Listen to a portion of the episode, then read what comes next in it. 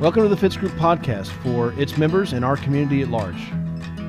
Our desire is to create a connection with our audience, communicate through seasons of transition, and empower you to make your business all you dreamed it would be. Join us now for the next episode of the story that will be told with our hosts, Fitz and Heather.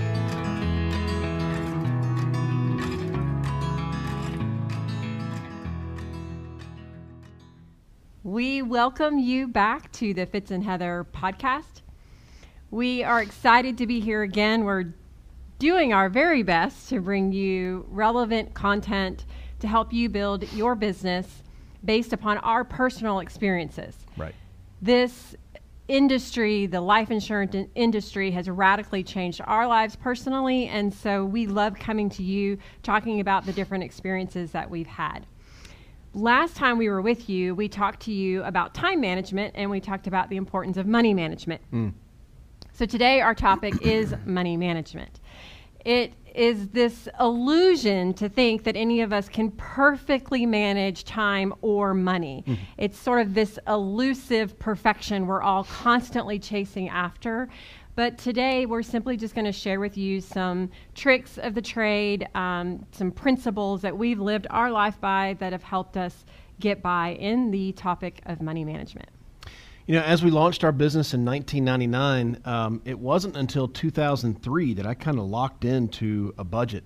Um, I've found in, in dealing with small business owners, one of the biggest reasons that, that small businesses fail in the first couple of years is really not, I mean, the first year they fail because they don't know what they're doing and they're trying to figure the processes out. Well, the second year they fail because they made money in the first year and they weren't smart with it and they have no more capital to reinvest back into their business. And that's why they fail. And so uh, I was, I'm, I'm actually looking back on it, blown away. I mean, three and a half years, we built our business without a budget.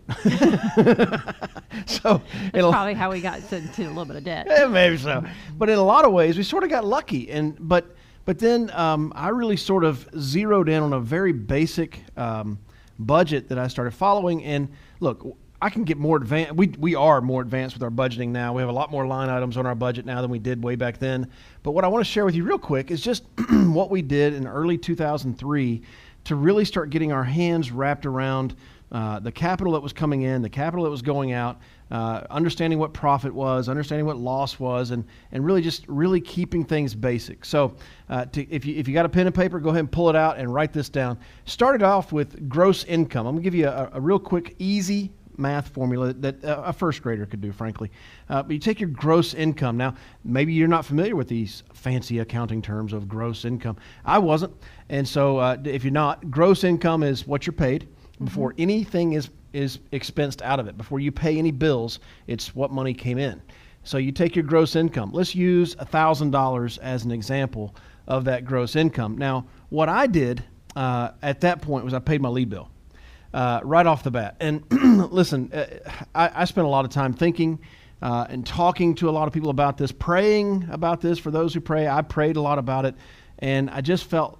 I just felt convinced that what I needed to do first after getting paid was pay my lead bill. I felt like the lead bill uh, was an essential bill in getting the business up and off the ground. If you've been in the business 20 years, lead bill may not be as essential, uh, but when you're first getting started off, the lead bill is absolutely essential. You have to have it. So let's just say uh, my gross income was $1,000, and then I paid my lead bill, which was $300. And if we want to get more advanced on budgeting, I can tell you how that $300 actually should be fairly accurate when you're making 1000 a week. But we'll just go simple and say $1,000 gross income. I pay my $300 lead bill. Now what do I have left? Well, 1000 minus 300 $700. So now what am I doing with that $700? The first thing I did, and this started in 2003, so three and a half years into the business, um, I, the first thing I did was I tithed 10% of that $700. Um, and some people, at this point, I've lost people sometimes in the conversation. They go, wait, tithe, that's, isn't that a church thing? Well, I actually didn't start with the Christians. It started with the Jews. I mean, it's, it's, it's a pretty old concept that way back in the Old Testament. But even those who, who don't believe in Judeo-Christian principles, maybe they uh, practice a whole other religion, everybody agrees that uh, when you plant a seed, something grows, right? And uh, everyone seems to agree that if, if you have a water hose with water coming through it and you put a crimp in that water hose, the water stops. tithing is just a systematic way taking taking religious principles out of it. Tithing is a systematic way of keeping the flow going. If you don't have the money going out and, and doing something with it if you don't belong to a mm-hmm. church and don't want to give away 10% to a church okay american heart association needs that money. Juvenile diabetics need that money. Give to a cause that you feel good about but just get in that habit of giving that 10% because really and truly it seems to end up being a principle where if you grab onto it and can't let go of it it ends up getting harder and harder to get more of it. Yeah. Um, it becomes really sticky in your hands, and, and the, the universe at large doesn't reward you with more. So uh, I won't get into a whole. Can, well, I want yeah. to make a comment yeah. on why you teach about tithing. Mm. It's just simply because for, in our personal, um, again, we talk so much about our personal experiences. Um, we were not faithful in giving or allowing that flow. Right. And in early 2003, when we decided and made a commitment that we were going to give, that was when our business began to grow. So this is again, take it for you what you how you feel about this topic, but we're teaching it simply because it had a major impact on our lives. Absolutely, 100%. And if you want to have a sideline conversation about tithing, we certainly can. Um, I'm, I'm, I'm fanatical about it at this point in my life. So uh, after that, so now we got 700 bucks, right? We paid off the 70 bucks to tithe. We paid that. I also took $70 and put it in the bank in a savings account. Uh, the way we had it set up back in those days, we had a, a three different accounts. Uh, that were all personal accounts. We didn't have business accounts at that point, but we had uh, one personal account, one business account, and then one savings account. And um, I had a mentor back in those days that, that when he found out I was putting money into a savings account, he's like, "Why are you doing that?" I said, "Because." Because I, I have so much credit card debt, like I can't use my credit cards. He's because he was he was said, look, you could take that money and pay off credit cards, and if you need the money again, you can use a credit card again. And I said that is a valid point, maybe for most people. For me, it is not because my credit cards are maxed, and the ones that aren't maxed are, are canceled. And the, the, the they won't lend us again. The companies have said we're not. We, we don't want you to use those cards. Feel free to leave home without it. Is what they said to me, right? And so I didn't have uh, the credit cards as any kind of cushion, but in building this business, you do need a cushion. I remember an early mentor of mine always said the number of 3%. Every commission check you have coming in, take 3%, put it into an account. Eventually, you're going to use it. Maybe a, a policy charges back and you got to pay that back. Or as you're building a team, maybe a downline agent has something like that and you got to pay that back. It is eventually you're going to have loss in business. Every business has some sort of theft, however you want to label that. Uh, Walmart, for example, if you uh, took the theft from Walmart every year and built a company just with that, it'd be a Fortune 500 company. So, uh, and they, and they don't go out of business for that. You have to plan for it. You need that cushion.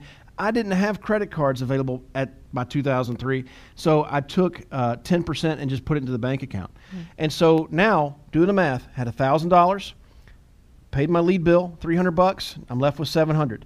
Then I gave 70 to my church, and then I gave 70 to my bank account, and what I'm left with is $560, and that's what I built my business with. Now, we can certainly get more advanced because people say, well, what about taxes? Did you, did, did you pay taxes out of that money? And no, no, I didn't pay taxes. that's that's a whole other teaching. Um, I, what I we, we pay we taxes. Pay taxes. We, we, did, but but I listen. I it's really hard to budget your money if you don't have any. And so, first step is let's make some. Second step, let's earn it. Now, some people, I've seen people get really caught up in this, this tax and that tax and how am I going to do this? Listen, if you're not making money, the IRS doesn't care. right? They, they're not asking you for money that you didn't make. Twenty percent so, of zero is still zero. Right. Step one. I mean, you're you're you're you're in chapter three uh, of budgeting. I'm in chapter one of let's make some money, let's be basic with it, let's get that business up and off the ground. $560 a week is what I had in this example to start building my business with, and I did. Yes. Well, when you live um, in a commission world, it's it's the best kind of world mm. because you can make the most kind of money but there is also um, not always a safety net there, which is why I think saving, the point he's making, and we've always felt like it's important to have a little cushion in the bank because there is an, uh, you're more aware mm. that anything can happen. Mm. When you live in a commission world, commission only world, anything can and will happen. Mm-hmm. we have experienced probably all of it at some point in our um, life as business owners. Um, but the other powerful uh, thing to do is project. If you can project your income, mm. it can help you avoid the the um, ups and downs of that you might feel financially. But projection can be a difficult thing to do. Mm. Um, so uh, the best thing, again, we're just keeping this really simple, so that if you're in our business and really any business that you're in, um, the best possible way that we can encourage you to project your income is like we tell the agents, we're like, when you are turning in business this week, whatever you turn in, um, it's normal that they're pros- they're ma- doing the math of their their commission, what they made. Again, gross income for that week. Mm. So they're going to look at their the annualized premium times their commission level times 75% issue pay rate because not everything's going to issue pay um, times a 75% advance, that's what they'll get paid immediately. And they're going to look at that gross pay for that. What's that figure for this week? Mm. But they're going to project it against this week's actual expenses. And that will either be in the red or be in the black. Mm. And again, for those of you that are a little new to those terms, red is bad, black is good. Right. So black means you made money, red means you lost money. Well, so if your projection is showing that you're losing money, then you know I better be hustling in my side hustle a little more mm. um, over the next week or two so that I'm not in the red in a few weeks. Right. Um, this is one of the uh, Fitz and I have a teaching on anticipatory critical thinking mm. to help you see around corners. When you are projecting financially, it's helping you see around corners financially to help you avoid um, some pitfalls um, that you could possibly fall into that could become destructive in a in a small business. Mm. So. Projecting your income and paying attention to what is around the corner, what type of money will I be making in the weeks to come, and how does that um, balance against my expenses is an important tool to use and one that we used often in the early days so that we knew which direction um, we were heading as a small business. Absolutely. I was going to say right behind that, one of the things that, you know, once you are projecting out and you know what's coming, uh, at that point, what you also want to look into doing is um, listen, delayed gratification isn't necessarily uh, a popular word or popular term, maybe around our household with our kids, uh, even even with us. We haven't always liked it, but when you know what's coming, it's like, hey, in, in a couple of weeks we're going to be in the black, or in a couple of weeks we're going to be in the red. Should we buy that TV right now? No, especially in the early days of getting the business up and off the ground for delayed gratification, and that's a huge part of money management, just because you have the money doesn't mean that you need to spend it. And certainly, if you don't have the money, it certainly means you don't need to spend it. So we would just kind of more look at delayed gratification like, let's hit this particular goal. And when we do, we should have X amount of money from that. And, and then purchasing that thing is not going to put us backwards mm-hmm. in doing that. We're doing it when we have more than enough rather than when we just have just enough. Mm-hmm. Right? I remember uh, I, I, went with a mentor to get my first Rolex. I was so excited to get this, but my goal to buy that. I don't know, nine, ten thousand dollar watch was so big that when I bought that, it wasn't actually a huge purchase, mm-hmm. but it was something I had wanted my whole life. I just kept putting it off, putting it off, putting it off until I hit that goal. That's right. Yeah, I think if if you hear anything, I want you to hear what I'm about to say. Mm. Because sometimes I think, kind of like I said at the very beginning, it's an illusion to think we can ever perfectly manage money. And a lot of times, particularly in small business ownership, you're trying to fill in the gross, you're trying to fill in the expenses and paying your leads, and you're trying to fill in saving, and, and there just isn't enough. Mm. And if I can encourage you in any way, it's just start practicing these principles that yeah. we're talking about. Right. Start practicing delayed gratification. Start practicing investing into your business. Bef- just like Fitz said, that leftover money, I use that to build my business before I paid off a whole bunch of credit card debts or mm-hmm. before I bought a, a television for us, we really chose, we took this maybe to the extreme just a little bit, but it really paid off for us because we went really intense for a short period of time and so that we could live um, with more excess in the years that followed. And when I say that, when we were building our business and our business really started profiting quite a bit to the point that we were able to throw $10,000 a month at a credit card and get out of debt really quickly. Mm. At the time, we were still renting a townhome, walking to the office that was a block away, living on one car. We did everything we could to stay as conservative as possible financially in order to protect the financial integrity of our small business yep. and to be sure that we could sustain the years that were ahead. Um, so we want to encourage you because we know exactly what it's like to not be able to fill in all the blanks and not have enough money to be able to give, not have enough money to be able to save. But if you will take the time to put together a budget, we encourage you today. We hope we're encouraging you. Take action. Have a budget. Yep and then practice projecting, practice delayed gratification, practice investing in your business until there is more than enough in your budget. It will work if you will just stick with it. Yep. I'll tell you a couple things uh, that you're, if you're listening to this podcast, it's in the description. Uh, if you're watching this uh, on some social media platform, it's in the description as well. Uh, a couple of links to notice. Um, I would love to chat with you about budgeting. If you have questions about it, I, I I'm not an accountant, but I am a business owner, and I can tell you what's worked for me, and I can tell you hypothetically if it's going to work for you based on what you want to do. So you want to talk about budget? Go to uh, thefitzgroup.org slash staff calendars.